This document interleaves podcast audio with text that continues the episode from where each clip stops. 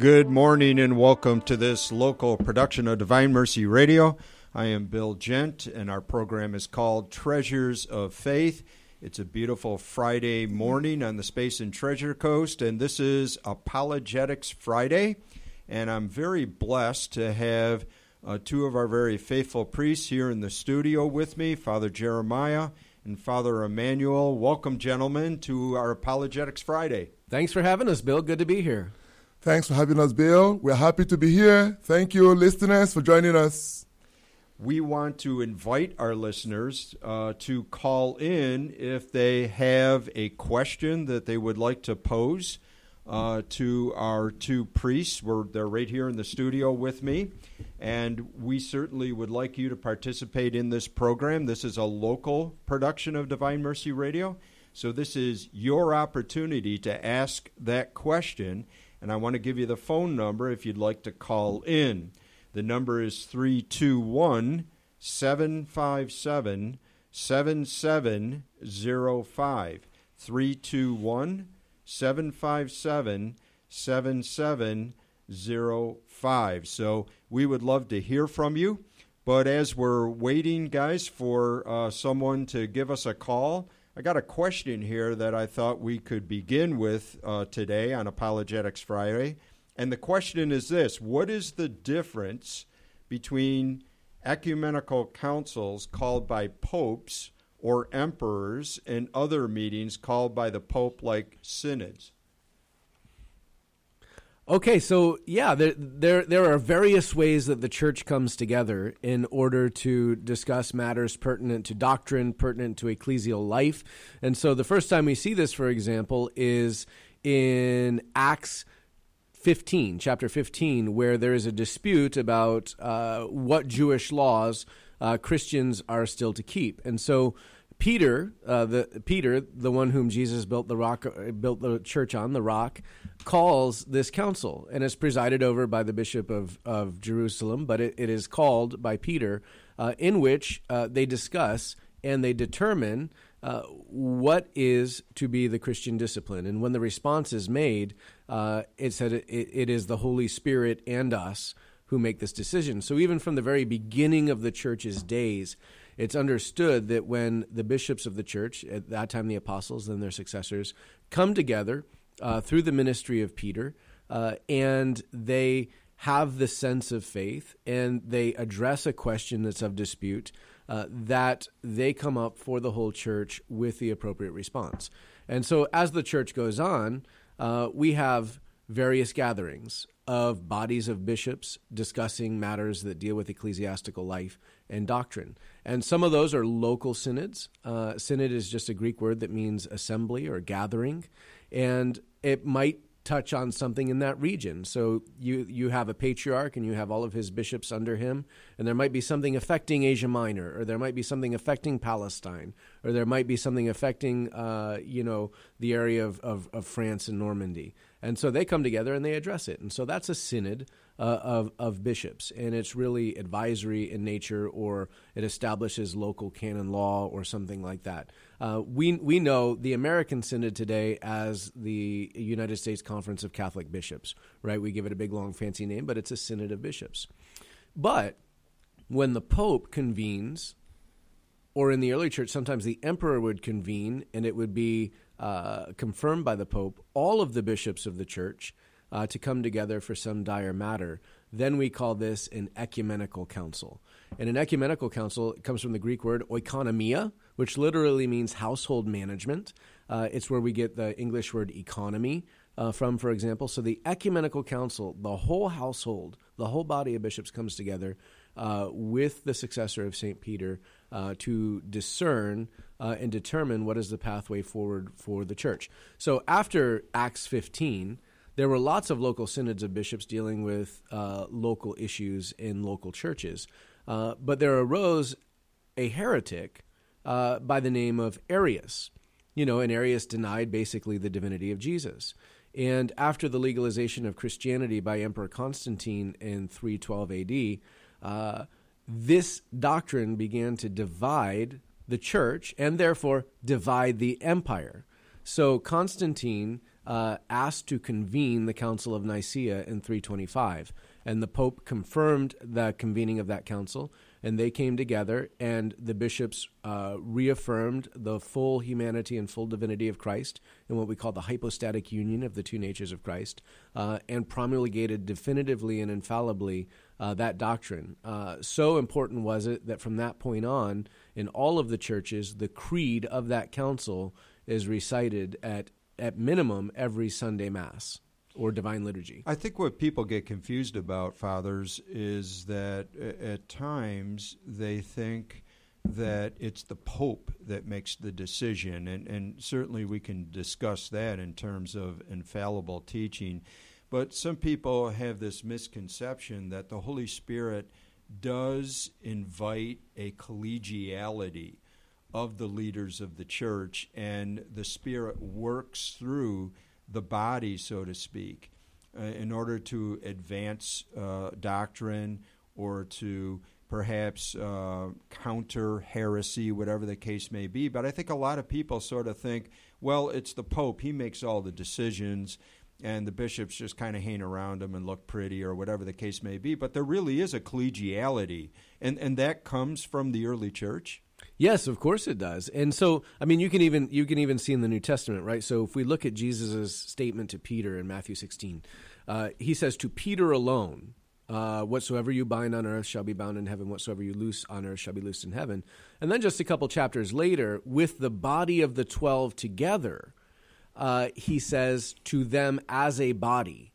Whatsoever you bind on earth shall be bound in heaven, and whatsoever you loose on earth shall be loosed in heaven. And so, from the very early days uh, of the church, it's understood that uh, the, the successor of Peter, uh, as as the presiding bishop over all the bishops of the world, as it were, uh, the bishop of Rome, uh, has this power uh, in himself in the in the ministry of that particular office, but it is to be exercised in most instances as part of the wider College of Bishops, uh, just as it had been by the College of Apostles. And so most decisions in the life of the church are, are made by ecumenical councils uh, in terms of these major issues. Only twice have we had the Pope, uh, in an infallible way, uh, act definitively, and that was with uh, that was with the doctrine of the Immaculate Conception of the Blessed Virgin Mary and the doctrine of the Assumption of the Blessed Virgin Mary uh, into heaven. Those two dogmas were uh, the Pope acting in his capacity as a successor of St. Peter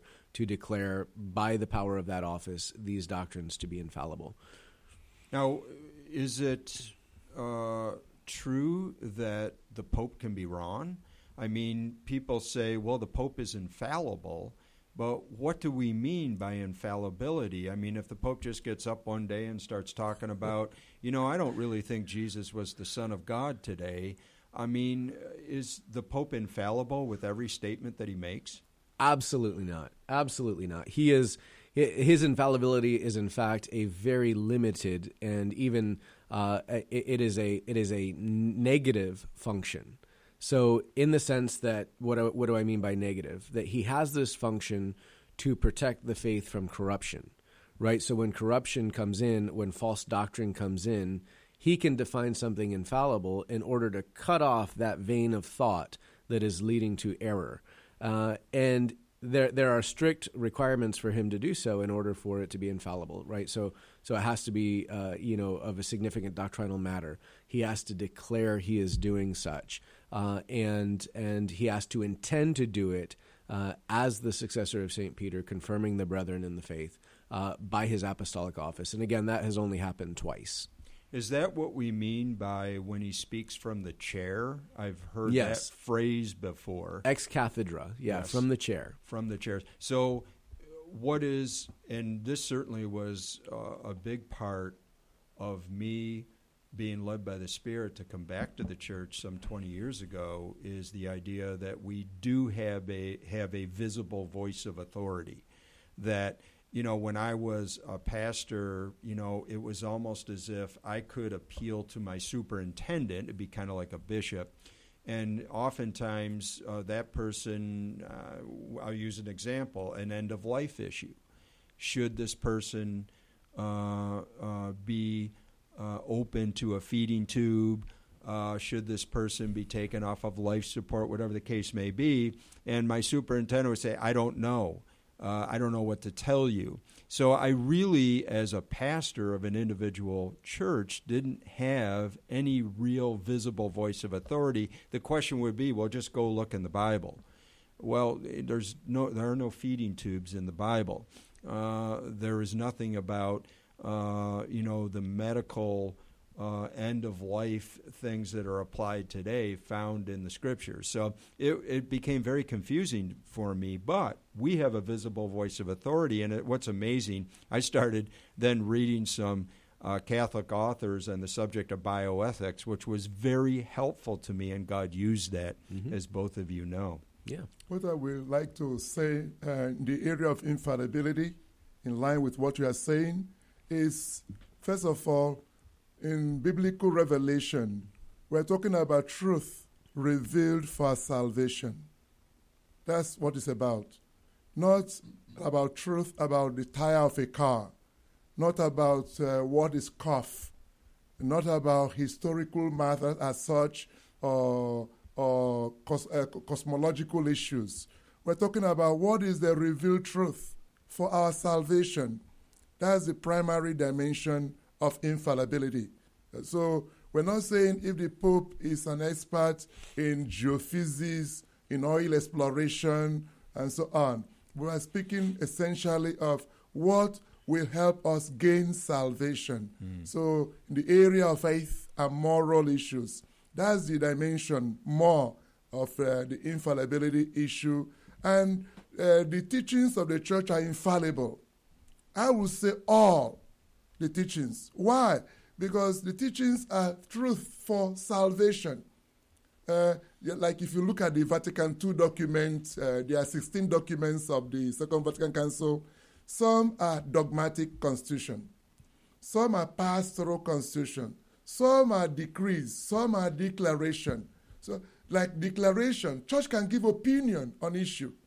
So that so like issue of how do you raise your child, so on. How do you raise the area of um, uh, the teaching that will affect infallibility is that you raise your child for fear of God, for love of neighbor, for humility. In that dimension, it's infallible. But if you raise your child to play basketball or volleyball or tennis, that's not about infallibility. So it has to come to the area of what you do for your salvation. So uh, regarding the teachings of the church, I would say all are infallible. Jesus is Lord is infallible statement. There is only one church founded by Jesus. It's infallible statement. That's, that's, that's the truth.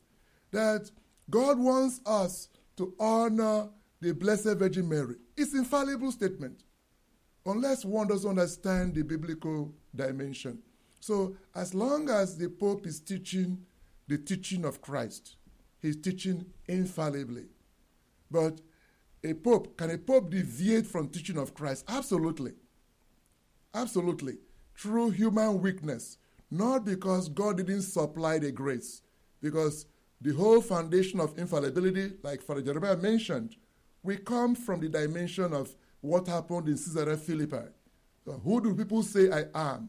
Who do you say I am? And Peter received special revelation. Revelation, God's revelation cannot be in error. So you are the Christ, the Son of the living God. It's infallible statement. Will everybody in the world accept it as infallible? No. But it's infallible all the same, whether they believe or accept or not. That's the way it is structured by God Himself. And also, like um, uh, in Acts of the Apostles, uh, chapter 15, 28, he says, It has been decided by the Holy Spirit and us. Mm. Holy Spirit and us. That is infallibility. Mm. The, the apostles understood their definition at that council, the first council in Jerusalem, as infallible. Because invoking the Spirit into what they are doing, which Jesus calls the spirit of truth. The spirit of truth. So it cannot but be infallible. So It has been decided by the Holy Spirit and us. So the question should believers be circumcised, new converts to Christianity be circumcised or not? The apostles decided that there is circumcision made without hands. So the one in the flesh, according to the law, is now obsolete in terms of what you do to gain salvation. Accordingly, they said the Holy Spirit was the one who led them in that way. So, such definition, even if some people may disagree, is absolutely infallible. You know, Acts chapter 15, there's a very interesting interplay between Paul and Peter and the bishop of Jerusalem, which would have been James. Yes. And it's kind of interesting that it appears that Paul was making his argument. There were those who were countering that argument, and then it, it appears in the scripture that Peter, Correct. after listening to it all, he stands up and makes the declaration, uh, really representing uh, the spirit there. And then we discover James, the bishop of the city of Jerusalem, he begins to carry out that declaration that was made by Peter. So you really see very early on, uh, really the emergence of Peter as the first pope. And we see the interplay that took place between Paul, Peter, and James, that first bishop in Jerusalem. It's kind of an interesting thing to see so very early on. Yes, exactly. You see, um, in the in the rapport the apostles had, the collegiality that they had, is all about the Spirit guiding them step by step. You see, like when we talk about development of doctrine, the apostles had to wrestle with a lot of all Jesus gave them. Christ even told them, I have many more things to tell you. You cannot handle it now. But when the Spirit comes, He will guide you. So the first example of the Spirit guiding them was at Acts 15 in a collegial dimension. And they continued to evolve and grow. That is why for us in the Catholic Church, revelation of God continued until the death of the last apostle. So, and after that time, we don't believe in any new revelation, but only that we are now in the stage of unpacking the depths of all that has been revealed. So that's where we are now. So, like looking at infallibility, you see, I wish our separated brethren, Protestants and evangelicals, will accept the teaching of the church on infallibility. It is absolutely important. For instance, the one Father Jeremiah cited, Matthew 16. Jesus saying to Peter, Whatever you bind on earth, I bound in heaven. Whatever. Will Jesus bound falsehood? Will Jesus approve falsehood in heaven? That is Jesus giving guarantee hmm. of infallibility. Hmm. Hmm. And he will never abandon the church. So, so then, as we mentioned already, Acts 28, sorry, uh, uh, Acts 15, 28. It has been decided by the Holy Spirit and us to stand on this ground that this is what we are going to do, this is the truth. That is a statement of infallibility. The apostles appealing to the spirit of truth in making a decision shows that decision is the will of God, and that is what will help in salvation of souls. So, in that way, it is absolutely important, in my opinion, that our separated brethren really begin to accept the teaching of the scripture and of the church on infallibility.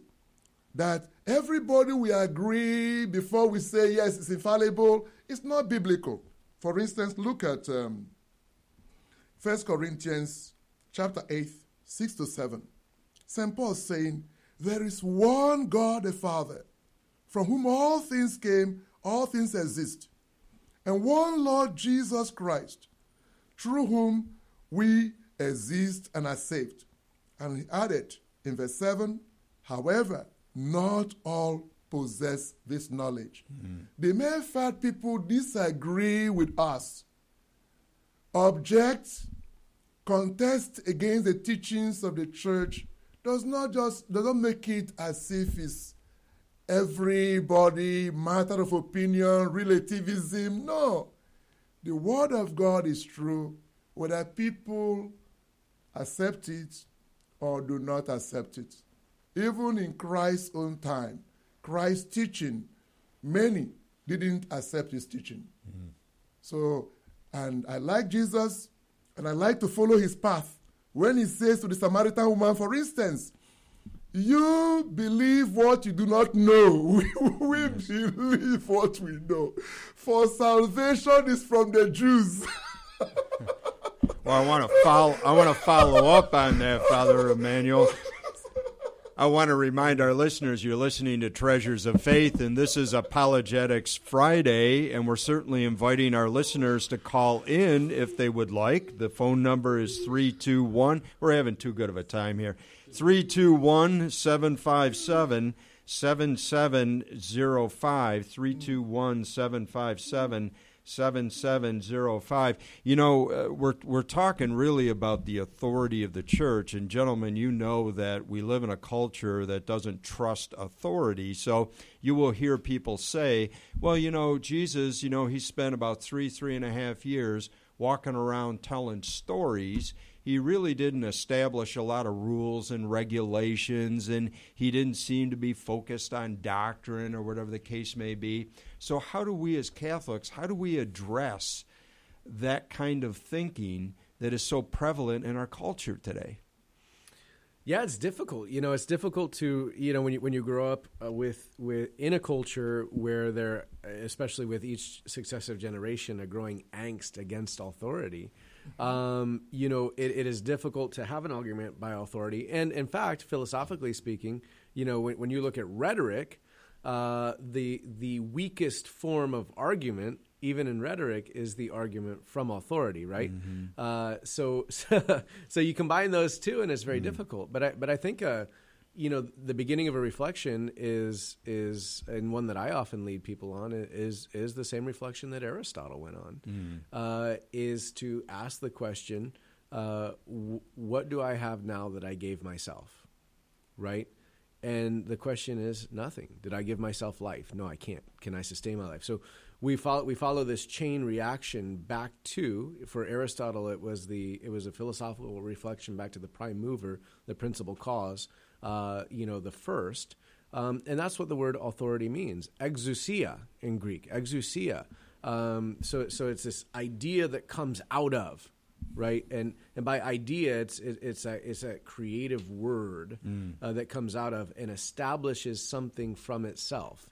Uh, and and I, I think that's that's the beginning place. Uh, and and I like to begin with philosophy instead of religion uh, because people will tend to want to uh, they'll tend to think about it more and not put you off straight away if you can take them on a logical argument backward. That's at least what I found. It's that argument of contingency, yes, right? the argument you know, of contingency. The, argument yep. of contingency and, and, an extrinsic God. He he doesn't rely upon anyone or anything. Right. Mm-hmm. He is being itself. Yep. You know, and that's the beauty of the Catholic faith is we have answers to these kinds of very thought provoking questions, but we live in a culture today where people aren't even asking the right questions anymore. That's right. You know, everything is kind of based upon what I think because we've embraced this kind of rugged individualism, rabid individualism today, which really militates against really submitting to any kind of authority. Right. And uh, I would say also the challenge of uh, Protestantism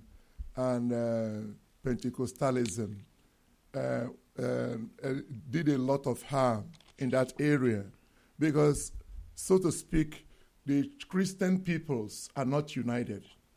Mm. So, a house divided against itself, yes. how can we project a common image or common doctrine mm. when in the doctrines within the ecclesial communities we are already divided? So, we are not confusing the world. Mm. That is why Vatican II says. Uh, in uh, the document on ecumenism, Unitatis Redintegratio, that the division uh, scandalizes the world and uh, damages the holy cause of preaching the good news to all creation. So we are part of the problem of confusing the world. Mm. And I think too, some strands even of our Protestant brothers and sisters that are that we collectively bunch up in the term fundamentalism. You know, fundamentalism fundamentalism is is not reasonable, and oftentimes it is utterly ridiculous. Mm-hmm. Uh, at the same time, the zeal of our brothers and sisters who are fundamentalists. Mm-hmm give them uh, perhaps a louder voice uh, than the what we used to call the frozen chosen. Right. And so right. and so what the world often sees, and what especially in our in the Great American Experiment, uh, what what they often hear are fundamentalistic evangelicals.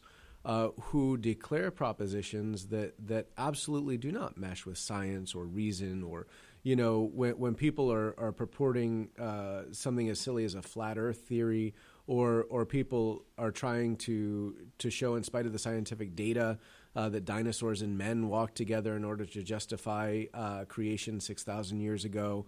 Uh, all of these sorts of things, or or you know, one of, one of my favorite ones was uh, you know the discrepancy in the in the way that Judas dies in the mm-hmm. gospel account. So in, in, one gospel, Judas dies by hanging himself. In the other gospel, he jumps off a cliff. Right. And so you know, when I was Pentecostal, we had it covered. Judas went running. He jumped off that cliff. His collar got caught on a tree growing outside of the cliff, mm-hmm. and he hung himself. Mm-hmm. Right? But that sounds kind of ridiculous, doesn't it? and well, I think in many ways, uh, I know when I was uh, an evangelical, and what I have discovered over time is that when we as evangelicals took the gospel and we perhaps overly simplified it, you know, in the sense of we didn't have to embrace philosophy, we didn't have to embrace the theology of the church that developed over 2,000 years.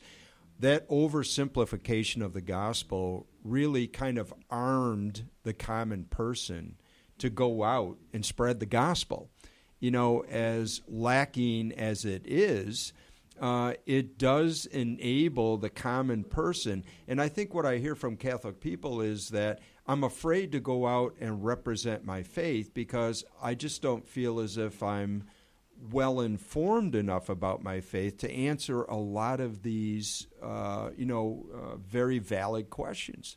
Right, and we, and we definitely need to do a better job at equipping our people for evangelization. And at the same time, you know, it, it is it is not the hyper individualism of of of the of the Protestant experience, right? This is an ecclesial body, the body of Christ, and and, and there are family customs and traditions. There's initiation into the family. It doesn't. It, do, it it's not a McDonald's gospel, right? It's not it's not going through a drive-through and getting what you want when you want it. It's an initiation into mystery. This is the triune uh, the, the, the triune majesty of Almighty God inviting you into mystery, and that doesn't happen instantaneously all at once.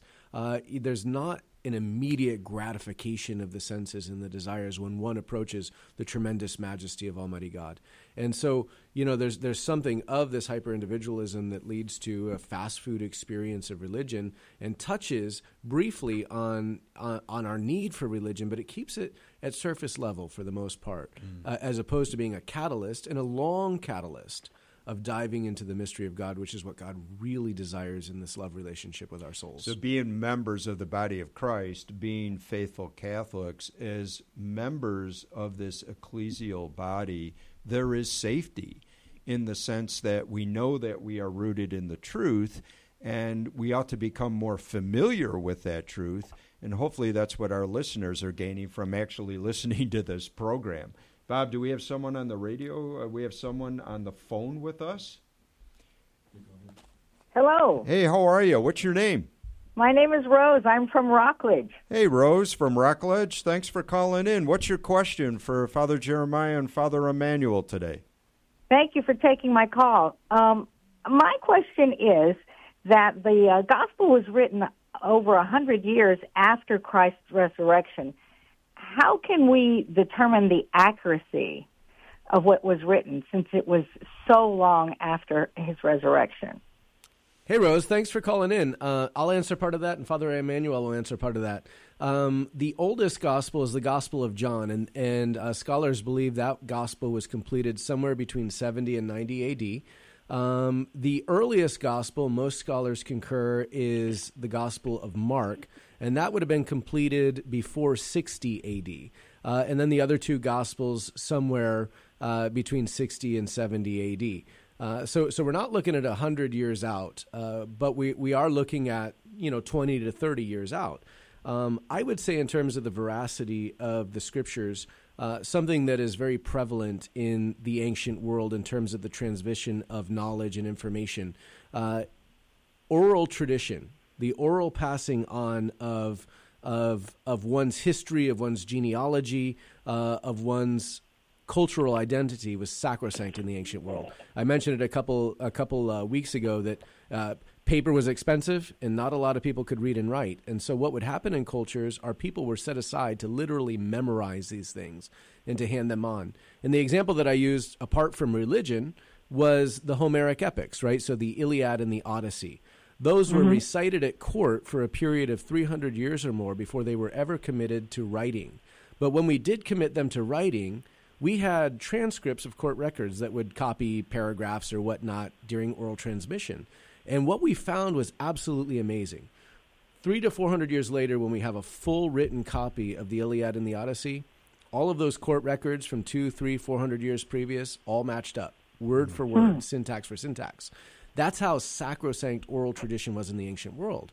And so we have that going into play uh, with the formation of the Gospels. The formation of the Gospels began by people experiencing the ministry of Jesus of Nazareth, by witnessing his miracles, by hearing what he taught, uh, by being witnesses to the resurrection and, in the, in the absolute life changing moment that the resurrection is in the history of the world.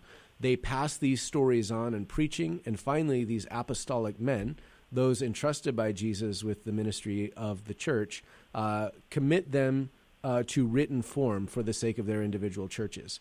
Uh, and so uh, we, we, can, we can be, given the nature of the way the ancient world works, we can be highly confident of the accuracy and veracity of the Gospels, uh, though they are written from theological perspectives. So that's how I would address that. Then, that's amazing, Father, because you're talking about people who are memorizing – you know, uh, many words, many sentences, many paragraphs. Today, we barely remember our own phone numbers.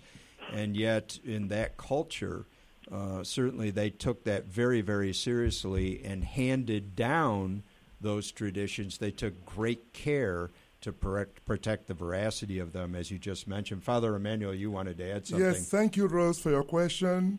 Uh, mm-hmm. What I will say, in addition to what Father Jeremiah already explained, is that in our biblical revelation, many of the Gospels were written by eyewitnesses. Many of the epistles also eyewitnesses and also by their secondary witnesses. So it, it, uh, it, it is, uh, even if you told me something 40 years ago, I can remember my discussion with you. You told me something 10 years ago. I can remember my discussion because it's not just like a book, it's about experience we're talking about. Their encounter with Jesus, they live with Jesus, He discipled them, they ate with Him, He remained with them, He taught them. And there was like internship. He will send them out, like Luke's Gospel, chapter 10. He will send them out. They will go and evangelize. They will bring back word to him. He will correct their anomalies and send them back again. So they grew increasingly. Like if you look at uh, First uh, John chapter 1, 1 to 5. So what we have seen, what we have heard, what we have looked upon, what we have touched, is what we proclaim to you. See, an eyewitness is telling you about his own experience of Jesus. So, and uh, when you look at scripture, it was written at a time when those who could have contradicted it, uh, contradicted it were alive. Like St. Paul will say to us, for instance, in uh, Acts uh, of the Apostles, uh, um, uh, I beg your pardon, uh, 1 Corinthians 15, saying that I taught you what I have taught, I was taught myself. Christ died for our sins he was buried, rose on the third day, that all that he was saying was what many who were still alive could confirm. Many who were still alive. That is why people who were alive at the time didn't contradict any of the testimonies in Scripture. There is no book dating to that first century times that contradicts what we see in the Scripture. That is why we cannot come after 2,000 years and begin to contradict what people who lived then didn't contradict. Just like we say President Trump is American president in 2018. Then, and we are here, we have seen it, and maybe we write about it. Then people will come about 20, uh, 200 years from now and begin to wonder if Trump even existed. So that's what we mean. Thank you for your question. You're listening to Treasures of Faith, and this is Apologetics Friday. I'm here in the studio with Father Jeremiah and Father Emmanuel. I want to remind our listeners of our wonderful sponsors. Uh, Margarita Pecoraro is a realtor with Century 21 Ocean, and Margarita can certainly address your real estate needs. So we're hoping that you will uh, find out about Margarita and the great service that she can offer you. Also, uh, this program is also supported by Indian River Networks, providing comprehensive IT services for clients ranging in size from five to over a thousand employees. They specialize in cloud services and solve complex technology challenges. So they, Indian River Networks, they will allow you to focus on your business, not on your IT. They're located, by the way, in Indialantic. You can reach them at 321 574 0453 or IndianRiverNetworks.com. Well, do we have uh, another call? Okay, well, uh, while we're waiting here for another call, I thought we could. Oh, we do have someone. We have someone on the line. Hello, who am I speaking to? This is Linda. Hi, Linda. How are you? Welcome to Treasures of Faith and Apologetics Friday. What's your question today? Yeah, I've been asked a lot by other friends that um, why women are not permitted to be priests. Well, that's an interesting question. Uh, that's one that perhaps we ought to address. Father Jeremiah, I want to take a. We'll let you swing at that one. Okay, so thanks. so so basically, it comes down uh, to one simple thing: the will of the Lord. So the establishment of the priesthood is twofold. It is firstly the establishment of the 12. Uh, and those are the 12 apostles that Jesus sets aside from all of the disciples for the sake of establishing the new Israel, for the sake of the governance of Holy Church. Uh, and he makes them uh, for the church likened unto the heads of the 12 tribes of Israel. And he chooses them. And he sets them apart for ministry the ministry of binding and loosing. We see at the end of John's gospel the ministry of the forgiveness of sins. Uh, and then uh, finally, uh, we see at the Last Supper that Jesus sets them apart uh, for the ministry of the Eucharist. He gives them the command, as often as you do this, do this in memory of me. And so it is those 12 who receive from the Lord directly by divine will. Remember, remember Jesus. Jesus isn't just some nice rabbi in, in Galilee, right? Jesus, Jesus is the second person of the Blessed Trinity, wedded to our human nature. So the will of God is made manifest in his every word. And he chooses these 12 to be the ministers of reconciliation and Eucharist, what, what, what we now come to call the sacrament of holy orders. Uh, and he did not, by his divine will, uh, choose, um, choose women to do this. In fact, in that room that night is the only human that could legitimately say, This is my body, this is my blood. And that's the Blessed Virgin Mary, presumably there. And he did not uh, give to her this ministry. And so that that is the first and most pr- principal argument is is that the Lord did not will it nor intend it, uh, and we are not free uh, based on social norms or mores uh, to change the divine will. Uh, secondarily, uh, holy orders exists as an icon, uh, as a participation in the way that God redeems us through Christ, and it is as theologians call by the scandal of particularity. Jesus was born as a male in the first century in Palestine. And so uh, the human nature that he wedded with was that, and a priest as his icon uh, matches in this way who Jesus is. And the third reason is, of course, symbolic. Jesus is is in symbology the heavenly bridegroom to the church, uh, which we often refer to as as the bride of Christ.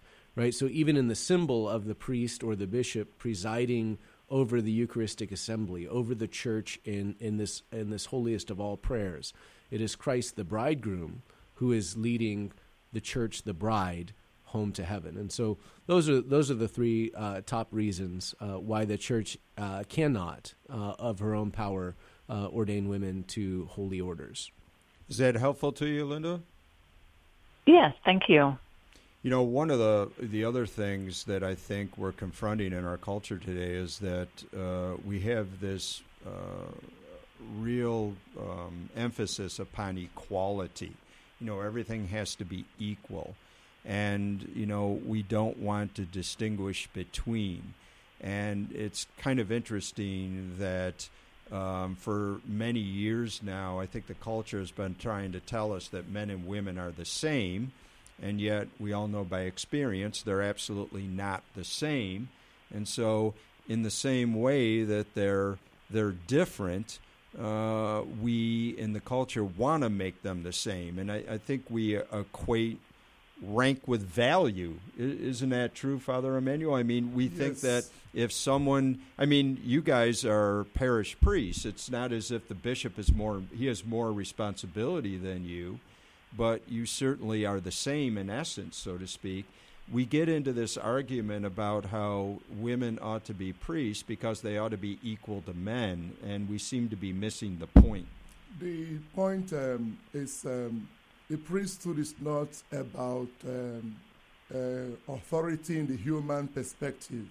It's a ministry of service, ministerial priesthood. It's about being servant. It's not even a job, uh, though it's made to look like job, like as if it's a professional church. It's not a job. It's a calling to ministry. And uh, if you look at like Mark's Gospel, chapter 3, verse 13, says, Jesus had many disciples, men and women alike. And Jesus didn't discriminate against women. Christ didn't practice discrimination. In John 3, uh, 4, verse 34, he said, My food is to do the will of my Father. So, whatever Jesus did, we should trust him on this that what he did was the will of the Father. We should give that to him. So, he wasn't playing according to cultural rules. Otherwise, he wouldn't have been falling out against the Pharisees and Sadducees, always uh, picking on him for breaking one law or another. So Christ wasn't politically correct or walking according to social, social norms. No, he was simply telling us the will of the Father. And so for the church, what Jesus did and the apostles did, we have no right to change. That is what we mean by following sacred scripture and sacred tradition, not human tradition. So, what we see from Protestants or evangelicals is human tradition. It's not coming from the divine. So, it's fashioned af- after worldly uh, socialism, democratic uh, government, or whatever earthly governments. But we are a, theocr- a, a theocracy as God promised, I will make you a kingdom of priests and a holy nation, a kingdom of priests, which is God's own dimension. That's what we follow. So, like Mary was the most qualified woman, undeniably, to be made a priest. I mean, ministerial priest. But we see Mary didn't function as ministerial priest. Was Jesus discriminating against his own mother? No. Absolutely not. Women were very close associates. Christ loved women, but, but Christ wasn't discriminating against them. You see, many women are saints. Saint Elizabeth of Hungary, Saint Bridget, Saint uh, um, Mary Magdalene. But not every pope or every priest is a saint. So it's not about who is who. It's just about the will of God. It's funny that the greatest of all saints is the Blessed Mother, and certainly we know she's a woman. So, uh, Linda, is that helpful to you? Yes, that is. Thank you so much. Well, thank you. Thanks for thank calling you for in, Linda. joining us, Linda. We appreciate it. Well, gentlemen, uh, we still have some time left. I've got another question here. And the question is this What exactly was Jesus referring to when he said, Do not think that I have come to abolish the law or the prophets? I have not come to abolish, but to fulfill. Amen, I say to you, until heaven and earth pass away, not the smallest letter or the smallest part of a letter will pass from the law until all things have taken place. Uh, gentlemen, how, how do we understand this passage in lieu of what we've kind of been referring to that people don't necessarily like uh, laws? They somehow think that Jesus came to get rid of all those laws, mm-hmm. and now we can basically do whatever we want as long as we are loving. Yes, okay. Thank you, Father Jeremiah and my brother Bill. Yes, in this area, it's important to see the place of doctrine. Doctrines are laws, so to speak, that God is telling us His will. This is what you do, this is what you do not do. So, in this context now of Matthew's Gospel, chapter 5, Christ is clearly showing us that he has come not to abolish, but to fulfill. The question is, what does he mean by not to abolish, but to fulfill? The issue here is that Christ has come to raise everything to a higher level. According to Aristotle, for any change to happen, because Christ represents change, something is retained, something is lost, something is added. What is retained? The true revelation that God really has given is retained. What is lost? Whatever aberrations to that true relationship, true revelation will be lost. What is added? Jesus bringing it to a higher level, a progression. So we're not just operating at the level of the Old Testament. There's a progression. So each time you read the Bible, read with an angle of elevation. Don't read it flat. So, certain things you see in the Old Testament, you have to ask yourself was that the way it's maintained in the New? Or is it consistent in the New? Or is there a progression over it? I will give example like marriage. Marriage. In the Old Testament, they began with monogamy. Then after that, they entered into polygamy and so on. Then polygamy now looked as if it were God's own concept. And Jesus in Matthew's Gospel, chapter 19, clarified that, telling them from the beginning, he who made them made them male and female, so one man goes to one woman. And they asked him, How? Why did Moses allow us to practice many wives or even divorce our wives and so on and marry someone else? Jesus clarified saying, For your hardness of heart. Moses allowed that. But from the beginning, it was not so. So when Christ is saying, I have not come to abolish, I've come to fulfill, he wasn't endorsing everything about the old. No.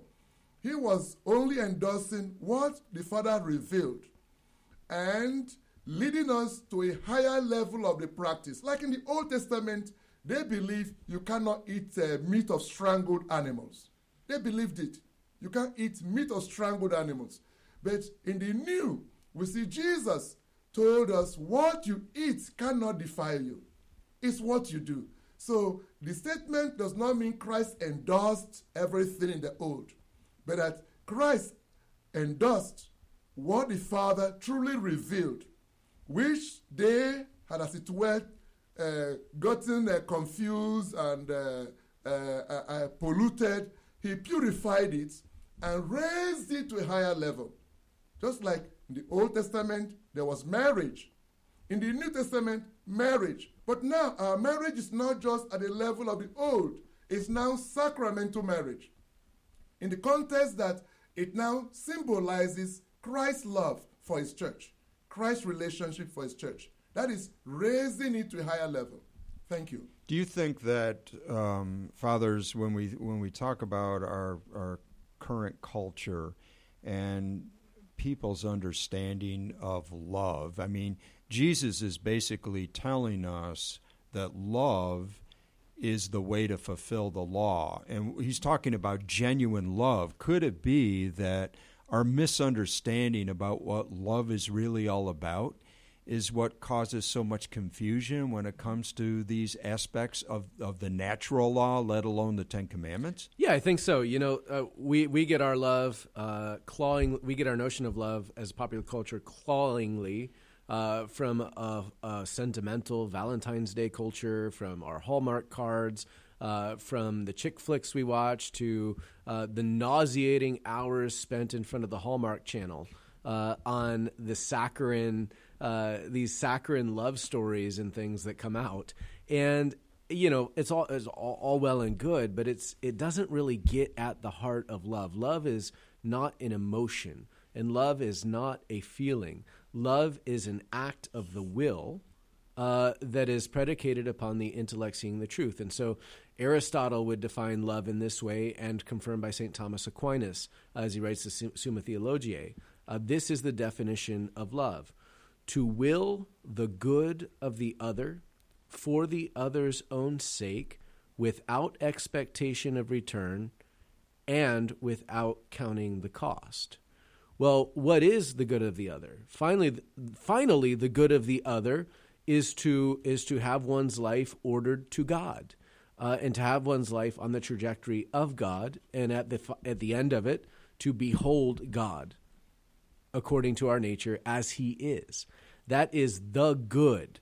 Uh, th- that is our greatest good, and to get there is a pathway forward right? So Aristotle goes on to say, and the Christian tradition continues to affirm, that if man is to live life well, man will live with his end, his destiny, his telos, the final achievement of that good, in mind. And that telos, that end, that final achievement of that good, will be the lens through which he orders every action and every decision in this life. And that is going to mean yeses and nos. That is going to mean steps forward and steps aside to avoid obstacles. And so that necessitates law or Torah, right? Torah means instruction or guidepost in Hebrew. Uh, any relationship, if you think about it in terms of any relationship, when I establish a relationship with you and we love each other as friends, as spouses, as subordinates or parents, whatever it is, there are things that I do that build that relationship there are things that I don't do so I don't hurt that relationship. There are things that I can do that wound that relationship, and there are things that I can do that destroys that relationship. And all of those factors come into uh, building that relationship that's healthy. There are do's and don'ts with your spouse. There are do's and don'ts with your children. There are do's and don'ts with your friends. There are do's and don'ts in the way that you encounter the people around you in your ordinary world. Those are yeses and nos. Those are those are if we want to get down to biblical languages, those are law and Torah. And they either build relationship or they detract from relationship. You know, perhaps as Christian people, you know, we'll be sitting in mass or for our separated brothers and sisters are sitting in a worship service or something and they hear the words of Jesus about love one another.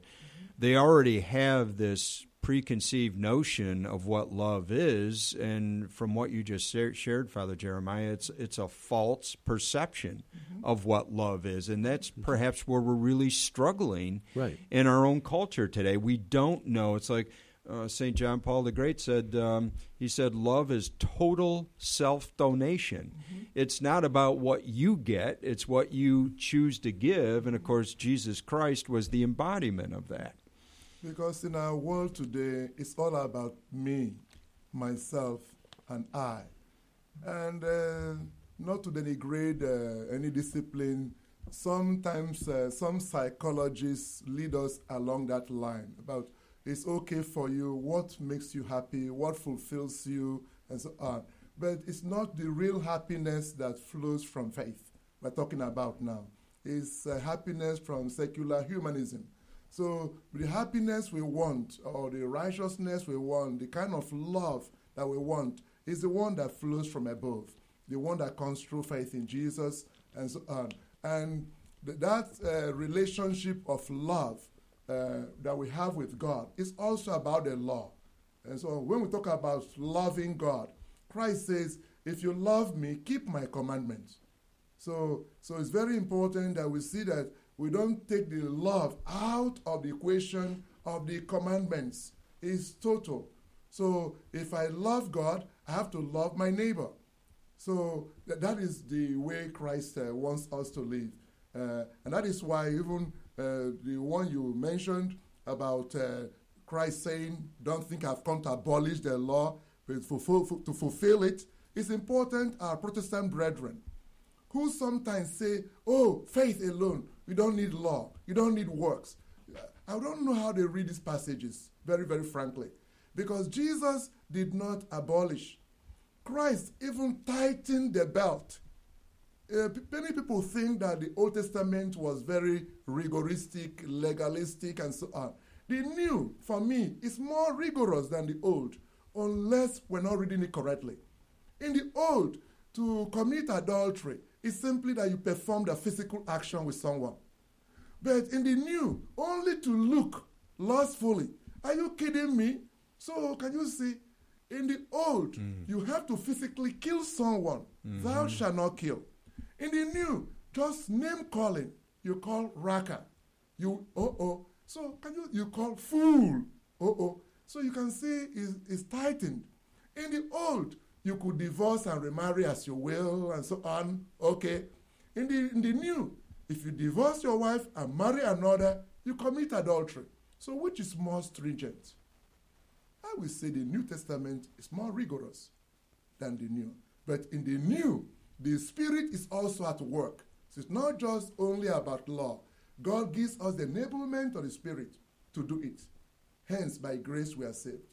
You know, Father, you mentioned an elevation of understanding, and that's that's exactly what you're referring to. So, so just to be clear, when you get into the New Testament, then even beyond the Gospels, you know, Paul seems to reinforce the idea of the commandments. I know in the book of Romans, but it's just the idea. Too often, people think, well, you know, Jesus really set aside the Old Testament completely because he says he's the fulfillment, but they misunderstand fulfillment. They think it just eradicates yes. the Ten Commandments. Yes. You know, in lieu of, well, just love everybody. Yes. And then we wonder why the culture continues to degenerate because we're not understanding these very words that we're addressing this morning. Yes, correct. Just like Jesus loved everybody and Jesus came to so, uh, someone came to Jesus like uh, or brought, was brought to Jesus the adulterous woman. Did Jesus love her, for instance? Yes, with all her limitations, even her sin of adultery, caught in the act, she loved her. But has anyone condemned you? Neither do I. Go, but don't do it again. Mm. So Christ didn't say, Go, it's fine, dispensing the law the law of thou shalt not commit adultery remains endorsed while Jesus was loving the woman. So that's the true spirit of love. So love does not mean trash God's word, as no, the modern culture wants it. Probably important for us to always remain open to be challenged by that Sermon on the Mount. When I read Matthew chapters 5, 6, and 7, I have to often ask myself, what is it about this that we don't get? You know, it so challenges us, and I think it's become overly familiar sometimes to Christian people to talk about, well, I know the Sermon on the Mount, mm-hmm. but in reality, are we really understanding it and putting it into practice? Yeah, I mean, the Sermon on the Mount is revolutionary. You know, in some ways, it's easy to follow simple dictates, but what Jesus does in bringing it to fulfillment, uh, you know, it's explained by most of the patristic writers that, that the Torah uh, and the prophets, they're signs. They're signs of something yet to come. They point somewhere. So, so they're physical things or physical actions or physical rules that are meant to point to the deeply spiritual that the Messiah will bring. And when he brings it, he takes these signs and he brings them to their true reality, uh, which is what Father Emmanuel was getting at. And, and that alone is where we find our happiness. Mm. Mm, that so, alone. So well said. Yeah, those words are very, very challenging. Well, gentlemen, we only got about a minute left. I'm going to ask that uh, perhaps one of you uh, would leave us with a blessing uh, before we conclude today on Apologetics Friday. Father, you want to give us a blessing? Sure, the Lord be with you. And with your With your spirit. May Almighty God bless you, the Father, the Son, and the Holy Spirit. Amen. Amen. Go in peace. Amen. Well, you've been listening to Treasures of Faith. This is Apologetics Friday, and I'm so very grateful for Father Jeremiah and Father Emmanuel being willing to take time out of their busy schedules to be with me and to be with all of you today. We want to thank you for joining us, and I want to remind you that next Friday we'll give you another opportunity to call in if you would like, and we'll give you the phone number next Friday. But I want to remind you of this local program on Monday. I will be joined in the studio by Carolyn Dean from St. Helens Parish in Vero Beach, and then Father Tobin, who's the pastor of Ascension Catholic Parish here in Melbourne. He'll be joining us, and he'll be talking about his book on prayer. So we're looking forward to that interview. And we want to thank you all for joining us. Thank you so much for making this a part of your day. Have a wonderful weekend and enjoy the Sunday Mass. And uh, blessings to you all this Lenten season. See you on Monday.